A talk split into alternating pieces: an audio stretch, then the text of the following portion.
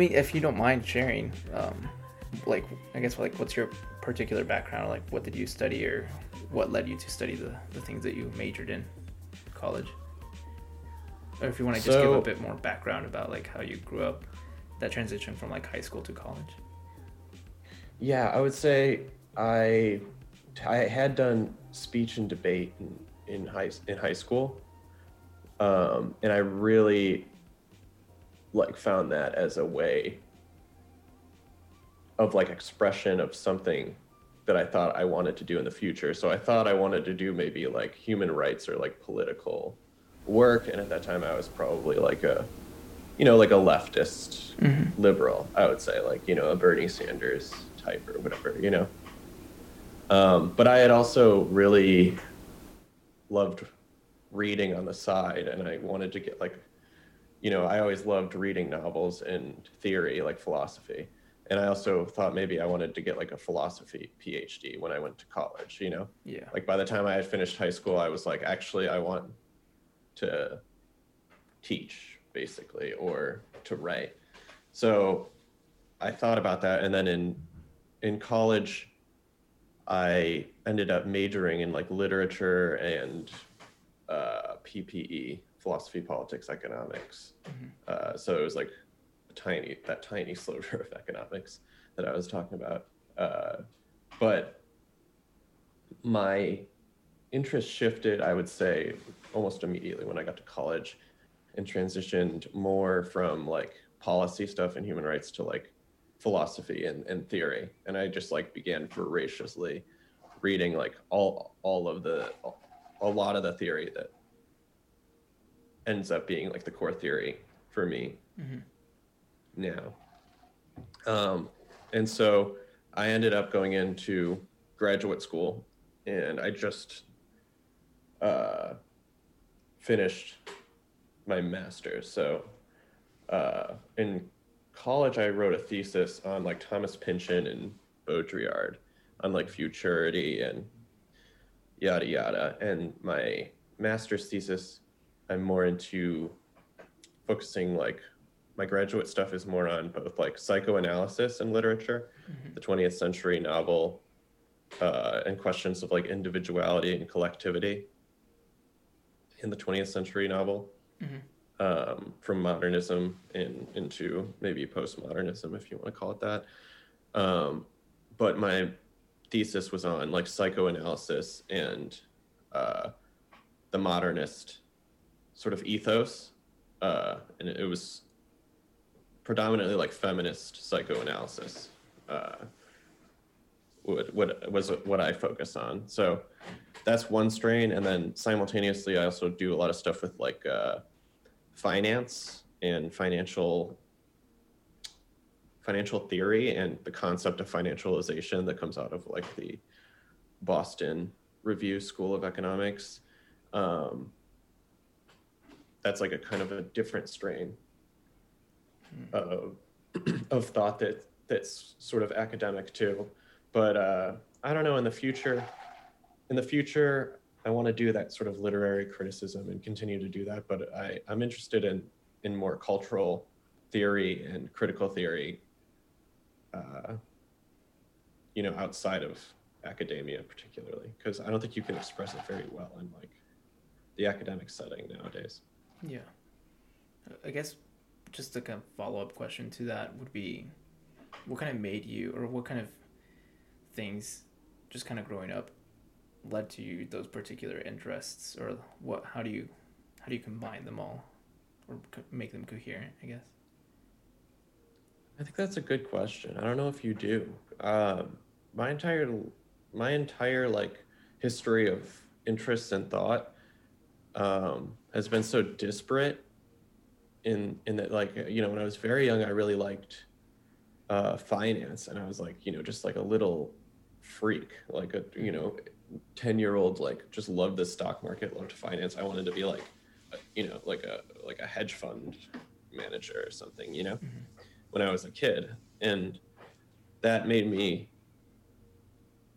like sort of an autodidact in financial literature Mhm. to a weird level but i completely abandoned that when i sort of came into uh, consciousness as a, as a young adult into like politics, you know, and became significantly more radical and, and hateful towards, you know, the financial system that I had read about and knew was, was, you know, problematic, but had found the articulation for that in sort of political theory, you know?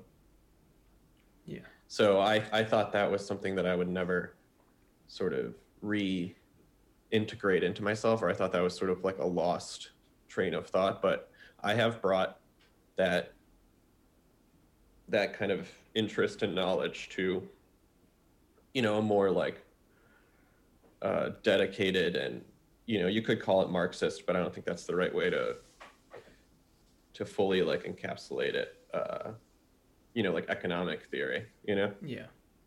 so you know I, I don't know how it works really and it's it's it, it's probably a, a highly complex unconscious process but um, it's interesting to see how things operate like that how is it for you like what what about your like major interests growing up as compared to now like you want to give like a little bit of a sketch of of those Yeah, so I think I had like a pretty like similar experience like um not so much in terms of financialization. I don't think I paid too much attention to that. Um but in terms of like just my interests, I I I, I think it's funny that you bring up how it's like it's hard to make them coherent, right?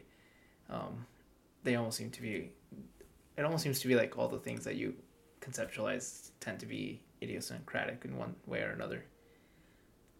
But in terms of just like growing up, um, I grew up like in a pretty like Christian household, um, and so even now that tends to kind of affect or definitely shapes a lot of the stuff that I think about. It's almost like the like the Christian trauma, you know. Yeah. like they're recovering from being Christian in a way, but um. Yeah, I mean, just like my general interest, like going from high school, from being particularly Christian, um, Mhm. like you know, I I genuinely had pretty strong beliefs in the divine and things like that. So Yeah. going into college was one of those things of like reprogramming my framework of mm my understanding of reality and what that meant. So I, I feel like com- com- comparison to some other people who may have a similar experience in terms of like changing their epistemology, their mor- their moral framework, things like that yeah in college, which tends to be, you know, most people tend to have some sort of, um, you know, fragmentation of their beliefs, and then they restructure them or blah blah blah based on right based on what they learn in school. But um, I feel like I had a very unique, um, or at least not unique, but at least a very head-on task with that. Like for me, it was not just like, oh, well, I'm not a Christian anymore or something like that. It was like a right like a complete like change in how I I conceived of the world. I mean, I, when I say I was like really religious growing up, I mean like I was. I, I, I believed the world was gonna end and you know all the Christian eschatology type things like that. Yeah, yeah, yeah. I did too. Uh, I, I think we went through a very similar process, but and mine, I think by the time I got to high school or like eighth grade, that's when I started going through like a rejection of Christianity. You know, Mhm. but it's interesting uh, as that experience is so interesting that you're talking about of like shedding or like moving out of a, poli- a political or a religious ideology you know Yeah. Cause even, into something else you know yeah, because even with like things like, you know, once once I was at university and things like that, and I was like, you know, studying. I studied philosophy and um, broadcast production. mm-hmm. which is kind of ironic, right? Start, start starting a podcast. Yeah. But um, just kind of like the, the like reading Marxist theory and stuff like that. Like you know, I, I feel like in a lot of ways, even if you don't like it, you're kind of exposed to it, so you just kind of read it. Um, Right. a lot of a lot of stuff I, I mean I went through I mean there's there's a lot of quote unquote arcs that I went through during college. Um, you know, there was like my strong libertarian phase where I was like, oh well this makes sense because it it it's the thing that adheres closest to my already existing Christian beliefs, right? So then Yeah. um, once I got bored with that or whatever, you know, I did the whole ideology shifting where it's like, oh, well, now I think Marxism is pretty cool. So then I started reading Right. a lot of Marxist theory and then I was like, well, this is just Christianity, Right. but like d- different framework. But um, obviously, it's not like a deep reading of Marxism and I don't want to present it that way, but um, just generally speaking, I, I, I felt like that's that's what attracted me to it. This this moralization that it tends to have. Yeah. yeah, that's the thing. Like, I think once you've gone through, it's interesting that we've both began sort of the disillusionment from an ideology with Christianity. But I think once you like experience that, it's hard to um, do it again, so to speak, to like consciously become engrossed in another ideology Mm. that you can feel is sort of a leap of faith that is not like um, a true leap of faith. It's like a leap of faith towards something that's that's wrong, you know, that's like inherently controlling. Yeah, it's almost like um, like realizing like, or not realizing, but in a way like instead of a leap of faith, like you mentioned, it's like oh here's another pill to swallow. Yeah, exactly. Um, Exact. That's that's exactly what it is. It's like, yeah, you, you know, oh, you're getting over Christianity. Here's Marxism. You know, right. oh, you're disillusioned with Marxism. Here's accelerationism. You know, oh, you're disillusioned with acceleration. Here's you know, neo-stress right monarchism. so on and so forth. You know. Yeah, and I feel like that's reflected a lot by like the Twitter space, um, where you see like people go through, and, and like the true sense of what I feel like Deleuze and Guattari mentioned about like schizophrenia, like people will shift through personalities, identities. You know, there are all Yeah. these anime.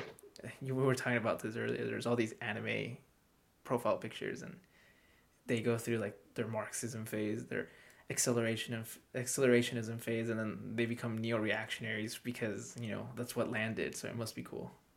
Mm-hmm. I wonder if that's it. I, I well, I wonder if it's part mimicry, part uh, pattern. You know, of an underlying process. You know that Right. that there's certain tracks, so to speak, that you can kind of shift ideologies, but there's, you know, a high chance that you shift into certain other ideologies, or, you know, you know, and is that because people want to imitate, you know, excuse me, Nick Land, or, you know, is it is it that Nick Land is uh, sort of almost like a, a signpost on one of the ideological sort of like circuits and its breakdown? I feel like you bring up like a pretty interesting point. Like how much of it is quote unquote part of the process, right? Like mm-hmm. if we're trying to like schematize it in accelerationist terms, like how much of this is like, well, there's no narrative, so any narrative is as good as any any other, right? Right. So it's like a constant search for a meta meta narrative, Right. and then how much of that has to do with capitalism, the process, whatever you want to name it, and then the, the other part would just be how much of this is just like um, like machinic social conditions, if that makes sense. Like how much of this is like just historical, historically contingent on like human, like human biases, like just in general, like like humans Yeah. haven't changed that much. I mean, culture has and stuff like that, but like Right. our, our cognitive biases, I mean, they're pretty much the same. to some Mhm. degree. I mean, there's or at least are, are still conditioned, I think, by like Mhm. social systems, economic systems, Right. surveillance systems. You know, they're they're relatively uh, controlled within, you know, a certain set of circuitry. right. Um, I have a quick question for you. If, Mhm. um, like, and you don't have to answer it if you don't want to, but in terms of like, uh, return, like a return to an ideology or temperaments or anything like that from when you were younger, Mhm. have you ever had a case like that? Like, I know that in the social sciences, it's like very common for if you grew up to be like Christian or a bit more socially conservative. As you get older, you tend to return to those values or those temperaments. So, have you seen that happen to you, or um, do you see that Um, happening or anything like that?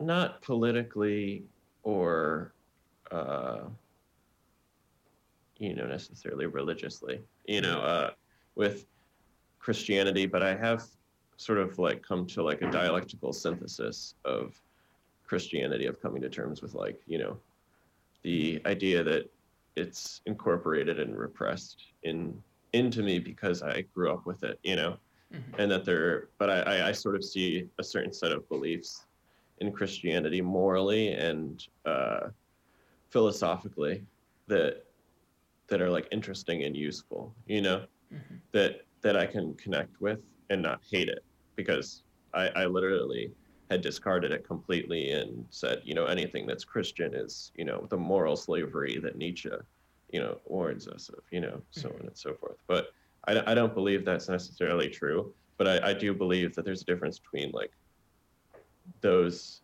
belief systems, which I think are heretical to any sort of church. You know, like I, I don't think the church is good. You know, I think the church is like a, a kind of a terrible institution that's the result of like the moral bankruptcy of Mhm. like human social systems for hundreds of years. You know, it's not something to be associated with, you know, uh, like, you know, for, for me personally, you know, Right. Um, so I'm not kind of, like necessarily coming back to those beliefs, but I, I would say politically and philosophically and spiritually, I'm more interested in maintaining a constant like flow, you know, of Mhm. speculation about any ideology or you know sort of belief system that I put on myself, but also stay true to to true to stay true, I should say, to like a uh, form of life, you know, or, or an understanding that you know I should have ideas that like inform my actions, and so that often means like using thought and like doing things politically or socially that I believe are either like morally correct, you know, like helping people, so to speak, or like empathic beliefs, or um, sort of live or think in a way that helps me live better, you know. So that might be like about writing or life, you know, Mhm. and I'm not necessarily thinking about or prescribing uh, belief systems onto other people in any other way, you know Right. and I, I, I, you know, and I believe we all are like individuals, and individuality is is sort of like a almost a moral good, you know, like you should become individual so much as you become also more empathic towards other individuals. Yeah, I tend to think like that. I mean, since you kind of bring it up, that that like dichotomy between like the collective and the individual seems to be kind of boring, or kind of banal. Mhm. like, uh, the same way that you can't make up the collective without the individual, or like the individual constituents. Like the individ, like the community also develops or builds up the individual. Like, without a strong sense of community or, like Right. and I mean like just historically even with like notions of the state like you you don't have the formation of like the individual and so I feel like the I don't know like that, the dichotomy is just kind of like not really taken into consideration like really important sorry very important like social um, and historical like contingencies Yeah, yeah, and that's really like the question. Um, I'm definitely interested in it. Is that like, it's it's hard to argue how much, or if there's a small portion or any of the individual that is not almost utterly determined by you know social systems Mm-hmm. um, of all sorts and you know science systems language you know symbols all, all of these things being you know pretty much controlling but it, but there but i think there is an argument to be made that within those limitations there is a certain type of individuality a certain kind of like singularity that can exist exempt from social conditioning Right. And I guess Yeah. just to kind of bring or tie this to a different point, um, I guess I have a quick question. In terms of where you see your thought or the way that you think going, what kind of stuff are you currently interested in or have been following up on? I mean, just in general, especially with like COVID, you know, like a lot of people have quote unquote had time to read or review or kind of yeah do kind of research. So I guess like just generally, where do you stand right now? Yeah, right now, um, I've been thinking a lot about the uh, the idea of like belief itself and it's the role it plays. You know, like for for everyone, but also politically. I think like uh, I've been reading uh, like some Discordians uh, and people who sort of like poked fun at the idea of conspiracy or but like tried to deal with what conspiracy was you know? Uh the conspiracy wasn't like something necessarily true but it was something that was used as a you know uh mechanism of power.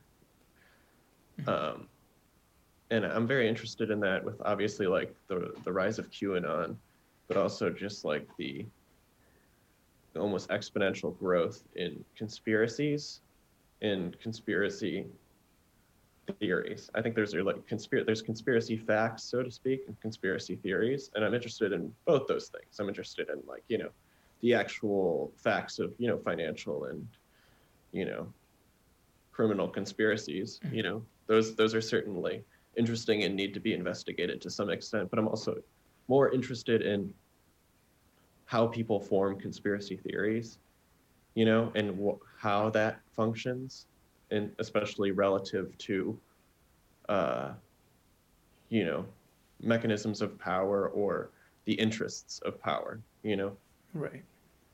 I, I think like that. That's probably more powerful in a certain way than than any conspiracy. You know, that's actually completed. You know, by by those powers you know the power to shape the public imagination in in, in any meaningful way like that is certainly a, an interesting form of power that i think we're only beginning to explore Right. So it's just kind of like the like the power of conspiracy as a social mechanism or a social organ of power. right like a social weapon or you know also a social it's not i shouldn't say a social illness but a social virus. Like the way that it functions as a weird like contagion Right. you know of sorts.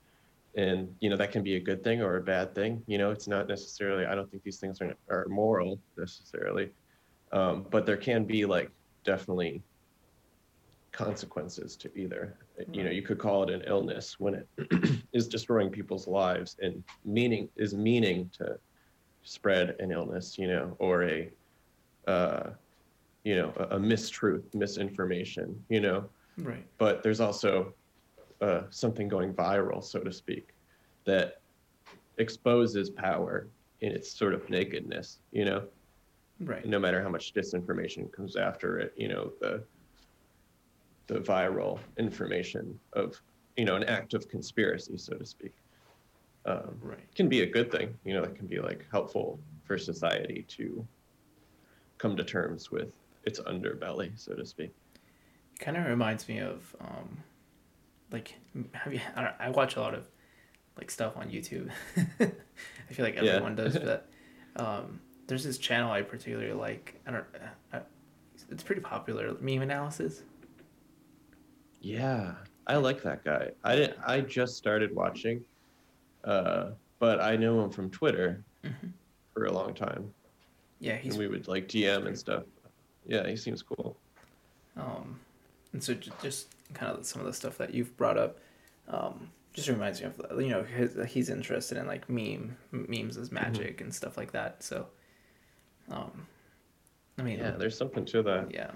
No i, I yeah i definitely agree um, especially in how you brought it up uh, that comparison between memes or i guess you, you brought it up as viruses like you know these um cons- viral conspiracies you know they they kind of right. spread and, and they infect or you could say they they they uh, they hack the epistemology epistemological systems of the average person. Mm, yeah, absolutely. What are what are some conspiracies that you uh, maybe not fully believe in, but you're you're uh, open open to the idea, or not even open, like you're relatively relatively sure that that conspiracy probably took place? Like, is there any certain conspiracy or conspiracy theory that you think is, is kind of on the mark? Um, not really. I'm pretty boring when when it comes really? to conspiracies. Um, I tend to be, and and I don't mean this in a bad way. I tend to be like pretty like anti-conspiracy, like. Mm-hmm.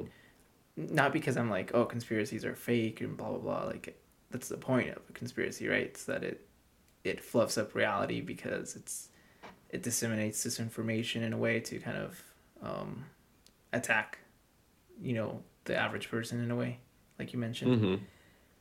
But I guess that's why I try to like not pay attention to conspiracies because, I mean, just like this is part of the reason why I kind of I I do like Kantbot's take sometimes as mm-hmm. much as I, I don't at the same time. it's kind of like this duality, but uh, I digress.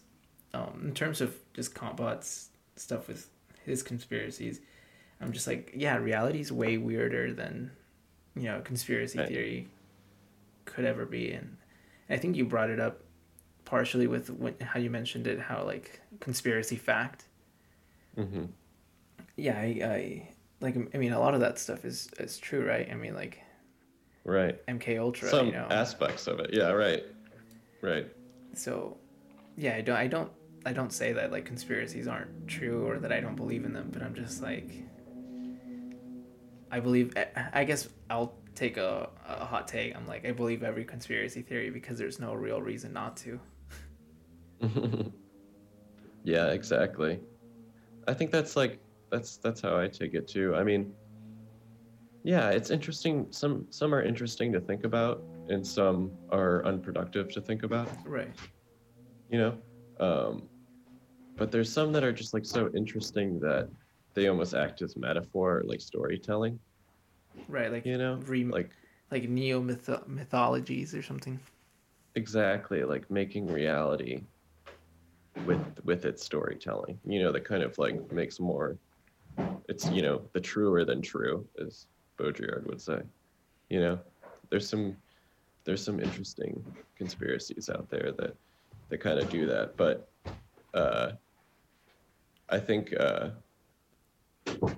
QAnon is sort of crazy in that regard, and that it it's it's its genius is that it can just subsume every conspiracy, you know, into it. Yeah. Like if you've seen that like conspiracy map that one of the QAnon, you know, artists made. It's like every conspiracy ever, you know. Yeah, it ties back. Just on the thing, right? And you're just like, okay, you know, and that's the genius of like a good conspiracy, but that's also like, you know, where where that it clearly cannot, you know, operate that way. you know, like like the genius of the theory is that more people will believe it, but it so clearly shows itself to be uh self-interested, you know, self-growing, not, you know, true based on a fact, you know, right, like a stateable fact. But I don't know. Uh, uh, I read these books, I think this year or last year, that were really fun, called uh, the Montauk Project uh, books, and it's written by these people who claim to be. The guy claims to be a part of this, you know, and it's a Mhm. crazy book about um, like CIA time travel and like multi-dimensional travel at Montauk, like under the under the Montauk, uh, Like you know, satellite base there. Mhm. Um, it's so fascinating, and it's like uh, this guy has it's like so much technical details, and you know, it's like so much uh, facts, so to speak, that Right. can be completely fabricated or true. It doesn't really, you know, I I, I don't really care, you know, you know, it's like I I I think it's an interesting like story that that is just so fanciful that like even if it's just a crazy yarn that someone's telling, it's it's so fascinating, you know, and it like ties into all these things like you know, uh, Reich and uh, Freud and you know, uh, Tesla and uh, Wernher von Braun, I think it is, yeah. Uh, all the all of these like historical figures, you know. Right. It, But yeah, those those. Yeah, go ahead. I was gonna say, is this book like an actual? Is it like an act? Is it? I guess my thing would be: is it nonfiction or fiction? Um, it purports to be true, you know, but Mhm. it, it's also like uh, you you know take it take it as a. It literally says in the beginning like, you can just take it as a metaphor if you want, you know. Mm. You know, we're gonna present it as it is. It reminds me of um, the way that like, what's his name? H.P. Lovecraft kind of writes stuff. Right.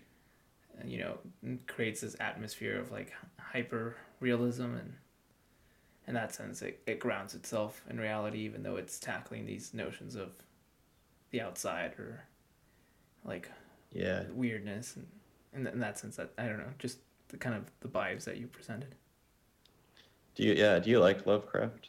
Have I've you read- read him? yeah i've read some of his story you know short stories and stuff but i i wouldn't i wouldn't say i'm like a big lovecraft um like there's people obviously on twitter that know way more about lovecraft than me but yeah I've, I've read some of it do you like lovecraft um, I've only read a little bit of it just for like classes and whatnot. Right So I can't really make a judgment on Lovecraft. It seems very interesting, and it comes up in theory so often. You know right that that it, it has to be there has to be something there, but there's also this like uh, this like underlying insidiousness to H.P. Lovecraft. you know, yeah I in mean- his racism, in his like uh, just like fear right fear of the other, but you know that doesn't mean it's necessarily not worth reading. uh, one of one of my Maybe friends I should read more.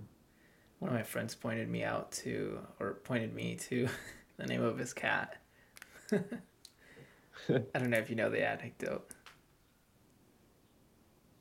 Oh yeah, what is the name of his cat? um i wouldn't be at liberty to say but it's um if you google if you if you google lovecraft's cat you'll you'll you'll you'll find something there Let's see.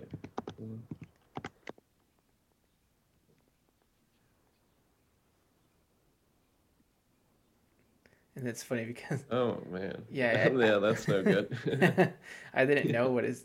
I mean, I had never heard that anecdote before, and then my friend just pointed me to it and was like, "Yeah, I, I learned this in class," and I was like, "Man, that's that's crazy." Um, I think I think Nick Land tweeted that once.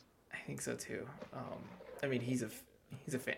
I mean, just He's just in fan, general, yeah. p- pointing of pointing of uh, Nick Land's fascination with Lovecraft, I think extends Yeah, beyond um, his writing. yeah. I think his political views are are certainly in line How's how's your to a certain extent. um, relation to, I guess, because I, I feel like a lot of people on Twitter might recognize us, or at least me, because that's particularly my brand Mhm. um, with accelerationism. So I guess what's your connection or your like your take on it? I guess um, just in general, Um, or how you got into it and stuff like that.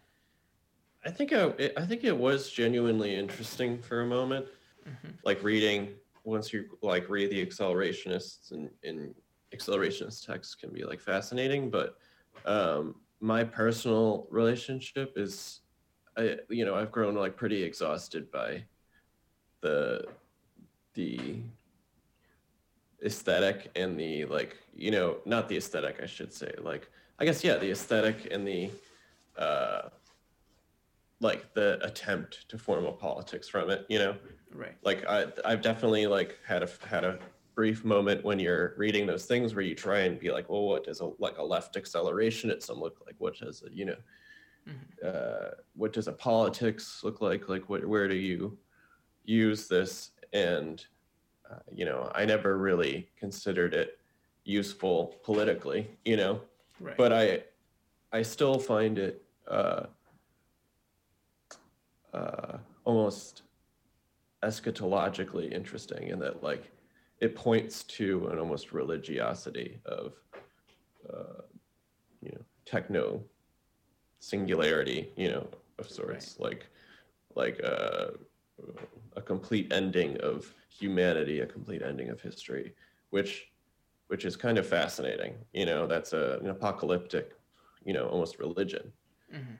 um, and in that i find it almost like interesting to consider uh, in the same way that i find almost like you know christian mystics interesting to read you know? But further than that i don't find it informative to uh, to to my you know core beliefs but I, I do sometimes find it interesting when considering financial uh, assets and you know cybernetics that still exist. I do consider it interesting but i think that even that is going to be a phase to, of sorts you know? Right. there'll there'll be other technologies that will spur you know different techno optimisms and it's already kind of becoming pastiche you know Right. the accelerationism thing so uh, you know it's in, it's interesting to see but uh, it you know you you can't I do think you can't underestimate the fact that this stuff was like cool in the 90s Mhm. you know and it's only kind of getting cooler now now I, I don't know how long that'll last but you can't underestimate how uh, popular Right. accelerationism as sort of a viral idea has become Right. I feel like just with anything, like it comes and goes, especially with um, kind of like the quote unquote era that we find ourselves in.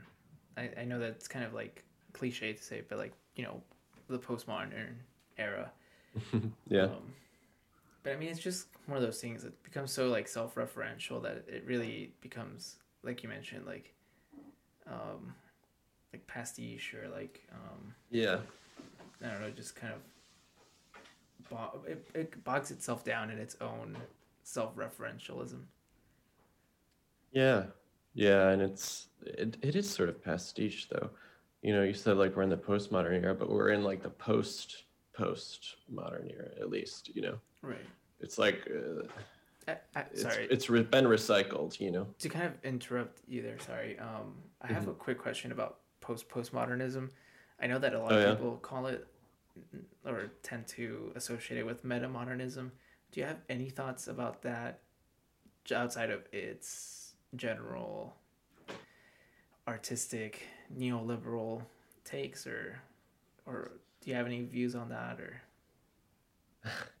Um, I only refer to it like uh, kind of like tongue in tongue in cheek. You know, like uh, I just don't even. I think it's like you're you're getting ridiculous when you're when you're sort of like creating that kind of let that level of self-referentiality, so to Right. speak, that you're that you're referring to. You know, I, I, I it just doesn't resonate with me as as I don't know, useful or interesting. Right. Yeah. yeah. No, I, I, I generally agree. Um, I don't know. Just even the, even the syllogism, not syllogism, the neologism of post postmodernism. I'm just like, shut up. right. Yeah, that's the thing. It's like, come on. It's like now there might be like useful thinkers and you know works that come out of so-called post postmodernism, but or yeah, post postmodernism, but only because that work was good. You know, not because it's part of this little micro. You know, not because some somebody some scholar goes, oh, that's post postmodernism. You know, Right. that's kind of a ridiculous thing to to keep doing. Right. To constantly categorize. It, it gives it this like notion of like linear, li, linear, or linearity or um, Yeah, I don't know, like this the sense of progressive history, which I don't know, kind of seems outdated and no longer like a useful uh, referent or framework. right. Yeah, I completely agree. It- well, you know, I know that there's people in academia, you know, that that kind of enjoy that kind of thing. Mhm. So I won't, I won't like say that that's for not for anybody. You know, there's definitely people in academia who just like to kind of catalog uh, works, and that's kind of like their thing is to Right. sort of like just kind of label and catalog things, and that can be useful. But for me, I'm just like that. That doesn't serve my personal desire. You know, Right. that doesn't that, that that doesn't interest me so I, I don't i don't normally enjoy going through like catalogs you know of like oh post structuralism you know it just so happens that people are post structuralist you know Right. It's not like you're gonna read someone because they're associated with post structuralism or anything like that. right right Yeah, I think that's like a bigger criticism that we could definitely go into about like the post structuralists and how they're like hyper fetishized right now. yeah Um, but we are coming up here uh, on an hour. I don't know if you wanted to go ahead and jump into the questions that we got asked. yeah let's let's do that let's do some of the ama questions let me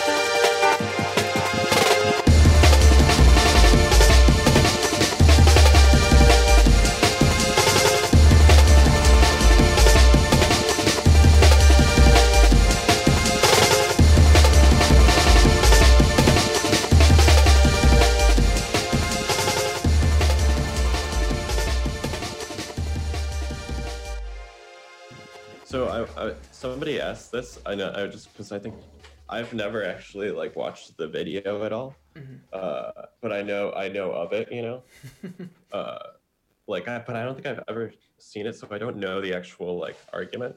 Do you know why the blockchain solves the problem of space time? um, yeah, uh, I, yeah, I've seen the video and I a lot of Give us a lowdown. Give us a quick lowdown. How does it? the t- I'll do a TLDR because it's definitely long-winded. Like I mean, even if you've seen that video, you see that he spends twenty minutes talking about blockchain. so it's kind of one of those things. But essentially, I think what Nick Land's argument in terms of how the blockchain solves space space time boils down to how it re- it it brings us back this notion of and uh, this might not be the right way to say it, but linear notion of time, like this, uh, like Euclidean, you know, Euclidean time or Newtonian time, uh, Mhm. which would be that it's formal, it's an arrow, it goes in one way, or it Right. flows in one direction. And the you know the the primary argument is because of this succession that blockchain exempl- exemplifies. Um, so the fact that you know each block um, is validated by the previous block of transactions, and then that gives you quote unquote a history in a way or a ledger about events that took place. It's essentially creating a quote unquote timeline or a notion of time, a flow of time. You could could think of it, and that's primarily led from two things. One, critique, as Nick Land views it. Critique being just a positive, positive feedback loop or process, um, which kind of feed, feeds back on feeds back on itself to kind of progress. And then that notion of critique as this positive feedback process um, of constant, you know, looping, is tied to some of his and Anna Greenspan's. I think that's her name. Anna Yeah, yeah. Yeah. I read that like dissertation Yeah. or Um, dissertation. That was really good. is it called? I think it's like the Ka- Kantian time machine. I don't even remember. What Yeah, the capitalist time machine. capitalist time machine. or yeah, something time capitalism is time machine or you know, something along those lines. Right. Um, and then that ties back to notions of templexity or teleoplexy in some sense, both I Mhm. would say, which is that um, time, you know, as a as a time helix, is a loop. So it, it refers back to itself, but it still maintains. So it's like a cycle in a way. It keeps cyclicity, but at the same time, it Mhm. keeps its notion of linearity because it it doesn't loop back on itself as a as a circle as a cycle. It, Yeah. You know, it it renews itself in a- in a way. It kind of echoes some of Deleuze's ideas of the eternal recurrence in the Deleuzian sense Right. which is just a return of difference. Um, and then, in terms of teleoplexy, blockchain is just an example of teleoplexy because it instantiates this notion of critique, of Kantian critique, as a Mhm. like a technical or material instanti- instantiation of that process. And so, the Nick Land kind of is quoted by saying that the the fact that something like blockchain exists um, kind of proves itself, right? Right. And so, in the transcend in the transcendental manner, you know, it it um, it it validates itself or something. It it it it it's like if we're living in an Einsteinian paradigm of space and time, then the fact that we have something like blockchain, which is a more Euclidean, traditional Newtonian sense of notion of time, is critique. It, it's literally finding a way to formulate the transcendental aesthetic uh, within the conditions of the experience of time or something like that. Mm. That's pretty interesting. Uh, linear time though is, sounds like a prison though. I don't want to get locked into linear Newtonian time. You know, Right. fucking a. It's like we have we have enough of that already. I, I work nine to five. Like I don't need more linear time. It reminds me in The Sound and the Fury, the dad gives the son a broken watch and he's like, I give this to you so that you can escape time. You know, it's like time. Yeah. Time fucking sucks. I, I don't want to be I don't want to be stuck in completely locked into it. I want to be able to slightly escape the idea of being in, you know, hard structured time time structures that Right. blows. But whatever, you know, I have no control over that. Which I think it's kind of funny that Nick Land even talks about this kind of stuff, given how he has like collabed, you could say, with the CCRU and written bangers like Lemurian Time War and stuff like that, which Mhm. are kind of advocating for a non-linear notion of time. But I don't know. Uh, that's that's a lot to unpack there, and Yeah. Yeah, exactly. you could t- we could do episodes on that, right. full episodes. Um, next question. Do you want to do Uh, that one, or I was gonna do. Uh, someone asks best books to read before trying to understand Deleuze and Guattari. nice? Do you do you have any on those? That's uh, that's Evan. Uh, I know Evan, so shout out to Oh, Evan. cool. Um, I have one. Mm. Best books to read before tackling someone like Deleuze. Um, uh, I don't know. I guess, I guess my thing would just be just anything that you've read, right? Know. Yeah, you definitely have to bring that. There's so many references in the in in especially like the capitalism and schizophrenia series. You know, Right. you couldn't possibly read all of them, but it's like there are a lot of good references. I would say read your Marx and your Freud. I would say Right. like if you understand the basics of Marx and Freud, then you'll understand Deleuze and Guattari much better. You know, Right. I think those that's a good way to understand it. Um, and I think you know there might be something to be said about reading secondary material, but uh, I think the incomprehensibility uh, and sort of slow unlocking of Deleuze and Guattari is part of the process. So I think like Marx and Freud are definitely like probably very helpful and necessary to understand what they're trying to do. Um, but just kind of going in and not understanding 90% of it the first time you read it is completely part of doing it, you know? right. like reading it a couple times and then watching it sort of like untangle itself as you read other material and come back to it is kind of like why I think they're such a, you know, huge, useful set of thinkers. Right. And I think that's part of why also like there seems to be like I wouldn't want to say there's a consensus to a reading of Deleuze and Guattari, but I feel like there's almost a more idiosyncratic there tends to be more idiosyncratic way- ways of reading Deleuze and Guattari. And that's Right. generally to do with what you come in reading them. Like just your, your experience, your particular interpretations of other people's works, their references, things like that. Like you mentioned Marx and Freud, not everyone's going to have the same reading of those two thinkers. And so just even Mhm. approaching Deleuze and Guattari with that background, although you can have a very orthodox view, you can also come into it having a very already like idiosyncratic or uh, like non-contextualized um, reading, which may change the way that the books unpack. Mm. I think that's yeah. I think that's well put. Uh, yeah. Um, I was trying to see um, something we should maybe touch on. Someone asks, "Do you think cryptocurrency is actually a deterritorializing force, and will it someday re-territorialize something more interesting of its own?"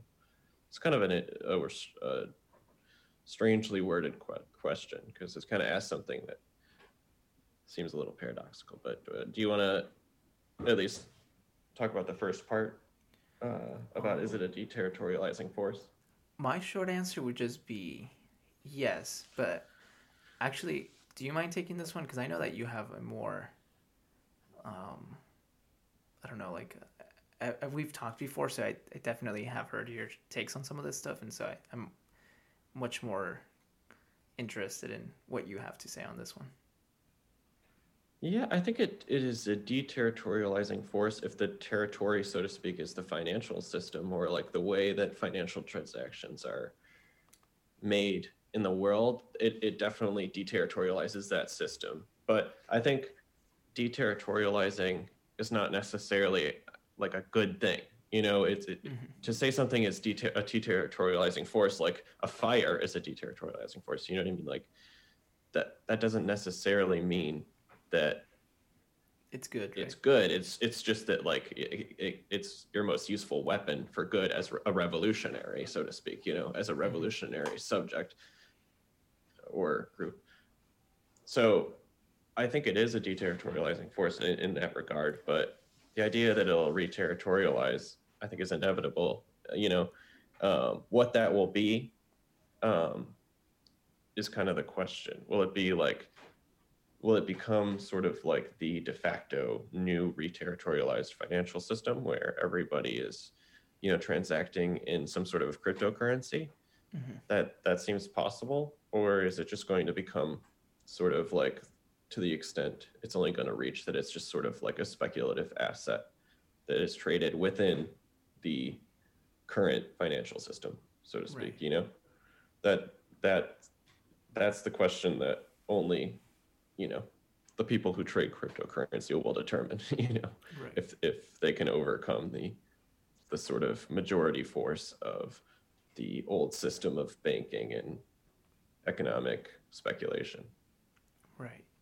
I think that pairs up well with just like deterritorialization and reterritorialization or territorialization, however you want to framework it in general, Mhm. because I think that those two terms tend to be ju- used in like linear or like dialectical frameworks. Like, Mhm. oh, well, this thing is, this force is doing the deterritorialization. And so this is what the reterritorialization would look like, right? hmm And I feel like that tends to be more a dialectical, like Hegelian framework, just Mhm. disguised with Deleuzian aesthetics. right But I guess my thing with that is just that deterritorialization and reterritorialization tend to be more like, like they do come in this like Deleuze and or I, I guess in like I think it's capitalism. No, a thousand plateaus, where they talk about this dou- double articulation. Um, it doesn't have to be linear. It can, it, and you know, something can deterritorialize something in the past. Like, I think this is what's great about Nick Land in some cases, where it's like something can happen in the past, which you know changes the future, but simultaneously something in the future can be untangling the past. And Mhm. so it's a non-dialectical, non-linear process. I mean, like something like COVID nineteen, you know, it's a non-dialectical entity, and yet it's Mhm. able to deterritorialize a lot of camps and um, social Yeah. frameworks, machines, things like that. And yeah, at the same time, look look at all the reterritorialization we're getting, but it's it's not it's not a direct consequence of just COVID nineteen. Like a lot of this stuff has already been present in the deep state or in the deep past. Mm-hmm. Yeah, absolutely. I think that's extremely well put. You know, I like what you said about, yeah, how it is a non-dialectical process. You know, Right. Like that. That I think that's a huge aspect. You know, that break with Hegel that you're talking about. Yeah. Which I, I, don't, I don't know. I, I guess it's just like my my take on that. Like, I would say, yeah. I mean, blockchain seems to be a pretty strong deterritorializing force, but even with Mhm. things like Coinbase, like, I'm not saying that's a again that's not a direct dialectic, but you can already see small pockets of reterritorialization and. I mean that's the thing. Like reterritorialization and deter- deterritorialization, they don't happen like oh one comes first one comes second like they can come even at the Mhm. same time like simultaneously Yeah. working in conjunction with one another Absolutely. And you see that with like Bitcoin, you know, you see like the simultaneous uh, sort of like the opinion is changing on Bitcoin and in sort of like the uh, semiotic system around it is deterritorializing to a certain extent, if not like sometimes quickly, sometimes slowly. Like the amount of people trading Bitcoin is going up and like the way people think about it as like an entity going into the future. I think it's like Right. completely changing. But Bitcoin itself has clearly reached at times like a reterritorialization of of its just potential to operate as a currency. right? Like Mhm. like there's there's there's an economic reterritorialization going on while there's a semiotic deterritorialization you know? So you have like processes within processes and it's not necessarily one or the other you know? They i like you said simultaneously they can be going on at the same time. I think that's exactly what's going on with with bitcoin. Right. i i, I hundred percent agree, and I, I mean, just based on like the conversations that we we've had in the past, um, like I mean, I think that's just the thing with new technologies. There's always so much potential for them to, quote unquote, do good, and I think some people tend to map that out with deterritorialization, like you mentioned.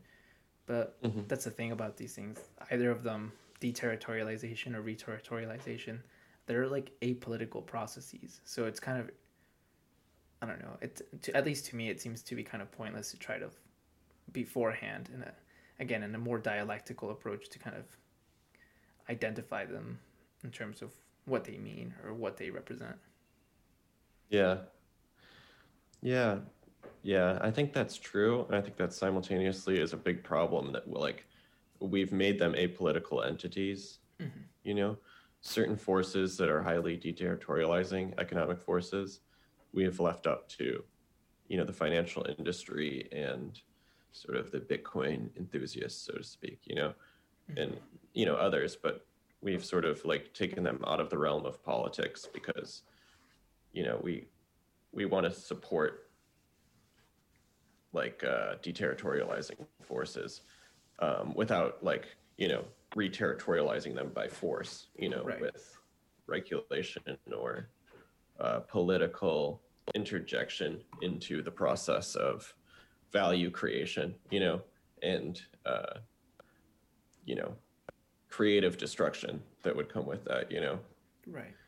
um, but I think that's like not necessarily true. I think that's like a ideological, uh, you know, conditioned belief, right? Yeah, a conditioned constraint that, you know, I think you necessarily have to have some sort of response to it, even if your response is nothing. Is the sort of like where uh, libertarian stoicism that we have towards, you know, the financial engines of society now, you know, but that's not necessarily how it has to be. Right. You know, I, I think that's that's weirdly obvious, but I think we kind of are weirdly, you know, and I think you can make a crass almost uh, comparison to like, you know, uh, capitalist realism. You know that that idea that like it's it's become almost impossible to imagine a system of regulation of almost any sort of these like you know these financial engines Right. so the you know i'm I, I i'm not going to like say necessarily what that should be now but i think that that the question should be asked like what would we like want out of these out of these engines you know? Like out of these streams of value or out of these engines to change the social structure you know? Right. like what if we change the priority to you know either the alleviation of human suffering or the you know creation of uh like you know different kinds of human prosperity you know Mhm. those questions i think are worth asking so Right. Which I think, like, just in terms, like, I, I, I think I kind of mentioned this in a tweet where it's like certain processes might be non dialectical, but that doesn't mean that we as social beings or humans, you could, you know, to, to kind of be anthropocentric for a little bit, doesn't that, that doesn't mean that we don't interpret these things in a dialectical method, which I think understanding that as opposed to kind of taking that a priori as like the the reality or the, the notion uh, the notion of reality kind of um may give us a more grounded approach at how to you know ask the questions that you're interested in. Yeah. I mean the podcast is named decode you know? Right.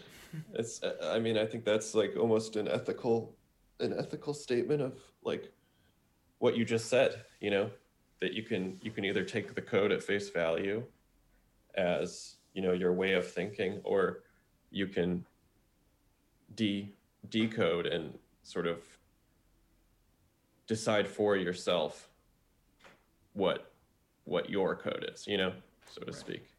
And I think, I just I think both of us and the kind of lines of, quote unquote, lines of light, just kidding. Um, the lines of thinking that we're both kind of interested in, they tend to be more aimed towards this, like Nietzschean, or at least I tend to associate it with it like this Nietzschean Deleuzian vitalism, which I think a lot of people just tend to be like really black pilled on Twitter, or Mhm. like on social media, or just like in in you know the net space and so um, I, th- I think vitalism is important and i think if you don't have like a vitalist approach or vitalist ethics um, all that you have is you know your black pilled doomer um, like aesthetic and i don't know the, i mean to each their own but that doesn't seem to be very productive to try to change things.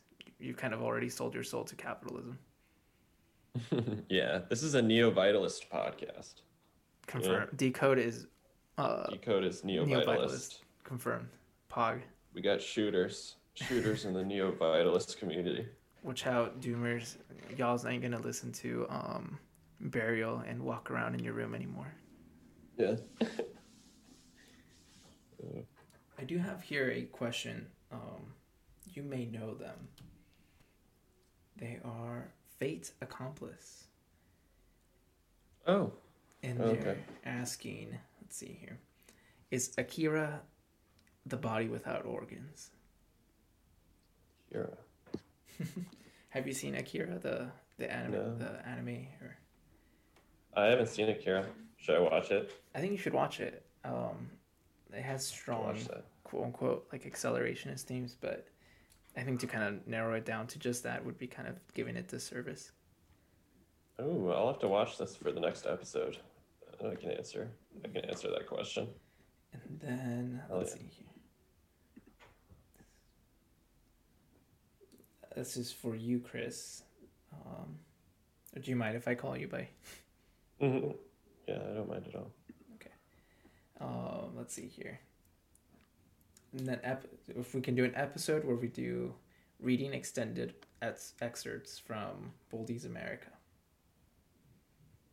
Yeah, absolutely. We could do that. Nice. Especially We the- should do a little Baudrillard America episode. That would be good. I think so too. I think if things pan out with um, Ma Machine Gun Conscious uh, in terms of some of the next projects, I think we can definitely do some some interplay there. If you uh, Yeah. catch my drift. Oh, I do. So hopefully that that pans out. Yeah, that'll be awesome. Yeah, those those guys are awesome. Shout out This- to to Machine The big the Big Brother pod. Right. All right, and then we do have some more questions. I don't know if you want to keep going. Um, I don't know how you're feeling. I feel good. I feel good. We can keep doing questions. Okay. You can finish these up if you want. All right, so let's see here. All Shadows asks. Shout out to All Shadows. They've been a long time mutual, and I really like them. So shout out to them. Nice. Um, is the spine a Yeah. mistake? Yes. Have you read Yes. Spinal Catastrophism? No, no, not yet. But that seems like a pretty interesting book. The have you picked that up yet? Yeah, I, I've been reading it, but I had to put it down for other projects, so I haven't finished it personally. But So what's what's the uh, what's did you get, did you kind of get the argument to be made against the spine from the book that we can give here? yeah, it's more like, at least the way that I understood it was that the spine generally tends to be conceptualized as this, um, like teleolog part of this teleological process of sapiens. Mm-hmm. So, uh, although Sapiens does come out of something like the, you know, the, the verticalization of the spine, the calcification of it, um, this tends to be more of a, a, in the sense of catastrophe theory. Uh, it just it just tended to be this thing. You know, we we evolved to be upright or upright, and then uh, this has particular biological repercussions or traumas, which um, you know they're permanently etched into our quote unquote, or you could say like biological memory, or in the in the Freudian sense, and you know like our unconscious. Yeah. Um, so th- I think that's like the biggest, the biggest. Um, that would be like my TLDR of what I've read so far in the book, and that tends to be like the view I feel like of the author, which is like that. Um, you know, the spine in a way it is a mistake, not like in, not like in a planned teleological sense, but more in like a, you know, it's like- Evolutionary. yeah, sense, so right. right. So it's it's Yeah. more like we evolved to be upright, but you know, what are the consequences of that? Yeah, I tend to think the spine is a constriction, but it's likely a constriction placed upon man by God for some sort of grave error that we've made in the past. And that's just the cross we bear is the spine, you know? And, uh, you know, I, I'll just, I just take it at face value. I say, you know, uh, I have these deep seated evolutionary memories and traumas that are holding me back, but I just got to work through it, you know? Just got to work through the spinal trauma. Yung living up to his uh, neo-vitalist philosophy. hmm I'm trying to grift into a spinal psychotherapist, you know? spinal trauma therapist. You're gonna? Could do it. Is your next uh, seminar going to be on um, what is it called? Spine, spine trauma, spine It psycho- honestly psychotherapy. might be. I'm being I'm speaking ironically, but honestly I should I should do some spinal some spinal trauma psychotherapy. It's like you don't need a it's chiropractor. honestly not a bad idea. It's it's it's, it's, it's really interesting stuff so far that I've read about it. So You, you don't need a We'll see, chiropractor. maybe I'll do that. I've never even. Have you ever been to a chiropractor? I, Never been. I went once, and really? it, I want to say it helped, but it could just all be what is it called? Um, placebo, Placebo? right? Yeah. But even if it's placebo, if it's like a really good back massage, that's that's probably worth it. If you have a really bad back. Right. I don't know. I, I know that some people get it relieved back pain, but again, how much of that is placebo and Chiropractors always weird me out though because they're all their offices just look like money laundering fronts. You know, they're like in a strip mall and it's like chiropractor, and you never know if they're a doctor or not. I don't even think they have to be a doctor. Some of them. Do they have to be a doctor? no, you, They you don't, right? I think I think you just have to be like Just a do it. physician, Maybe certified. Yeah.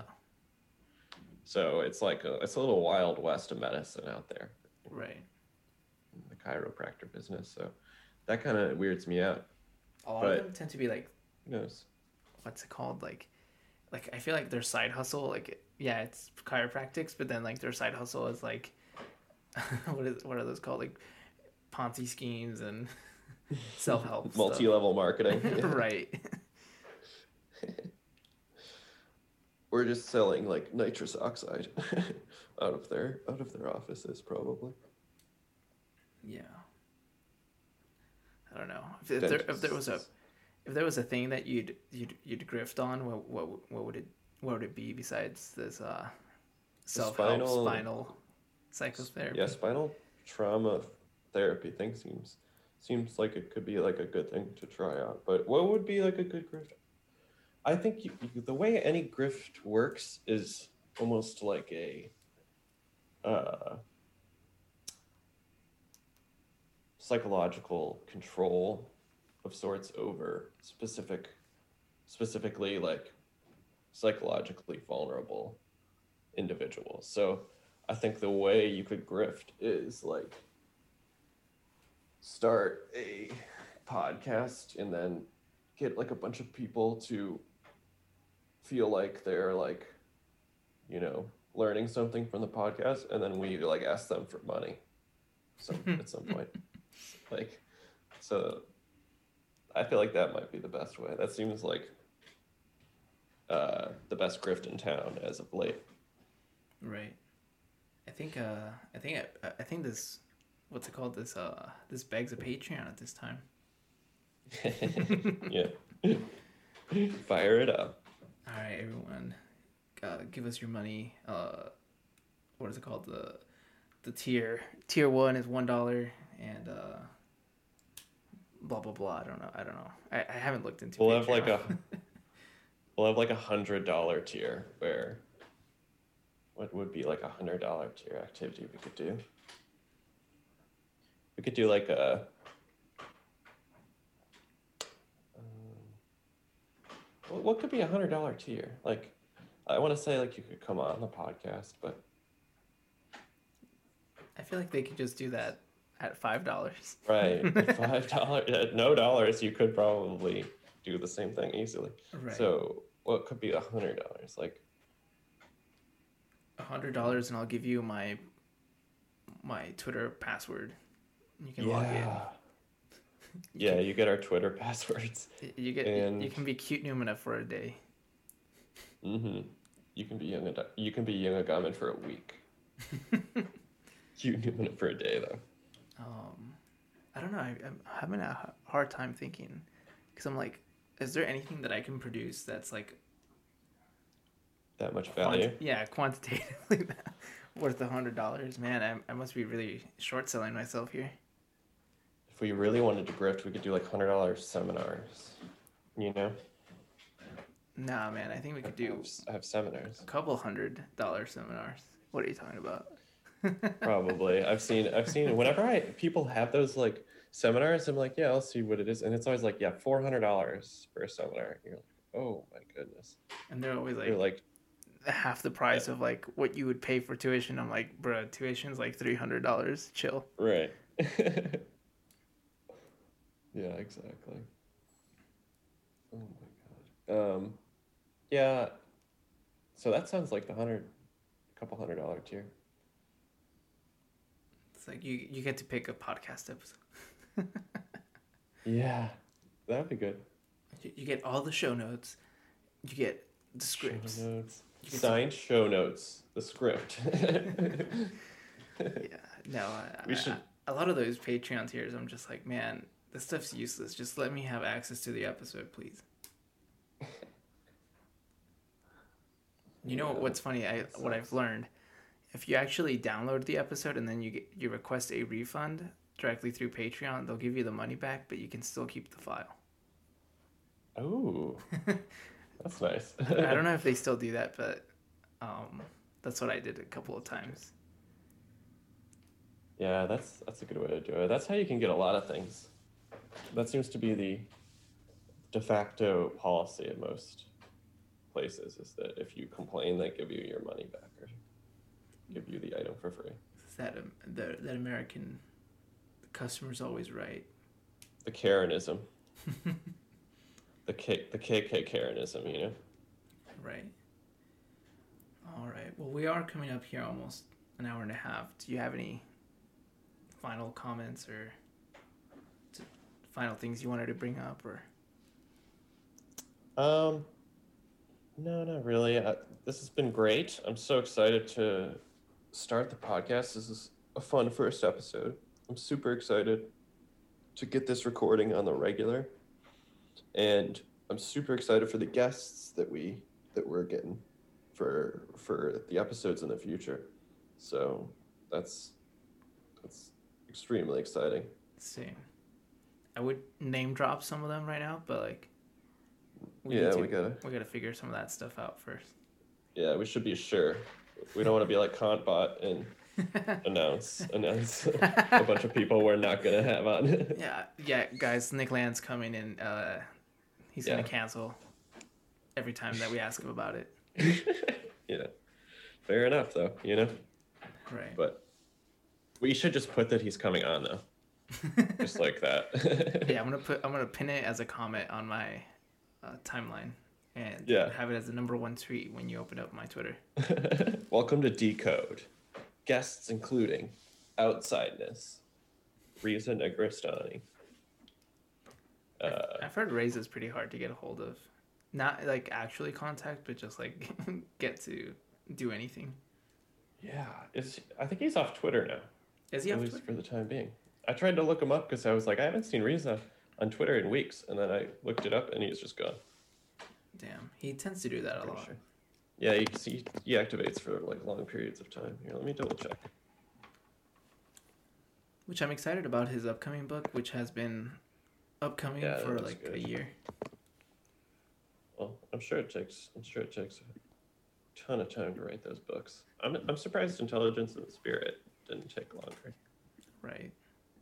That that book would have been a nightmare if I had to like rewrite that. Did you read all of Intelligence and Spirit? I would say I read half of it. I haven't finished it. I left it halfway, but I, I did like it. But for some reason, I just kind of got bored of it halfway through. So I got to finish it. Yeah.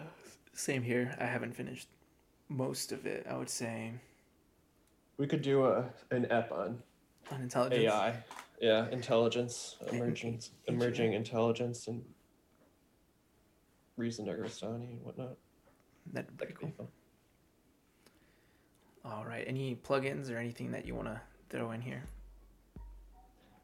Um, not currently, but watch out for. Hopefully, I'll do uh, some like essay publishing soon, either you know on Medium or Substack or whatever, whatever is easiest to figure out. So, yeah, watch for that and uh, keep reading the Cute Noumena newsletter and the Medium posts. Which is funny that you mentioned that because I was actually gonna have a project that I'm announcing pretty soon, Ooh, and so I'm actually gonna put a hiatus on the Medium posts, but it'll be for a good reason. You, when I announce it, it'll be, it'll make sense. perfect. But Yeah, no, so excited. Thanks for tuning in. This is going to be, I think it's going to be a pretty amazing time. same. All right. Well, I'll catch you around, Yung. All right, catch you later. Later.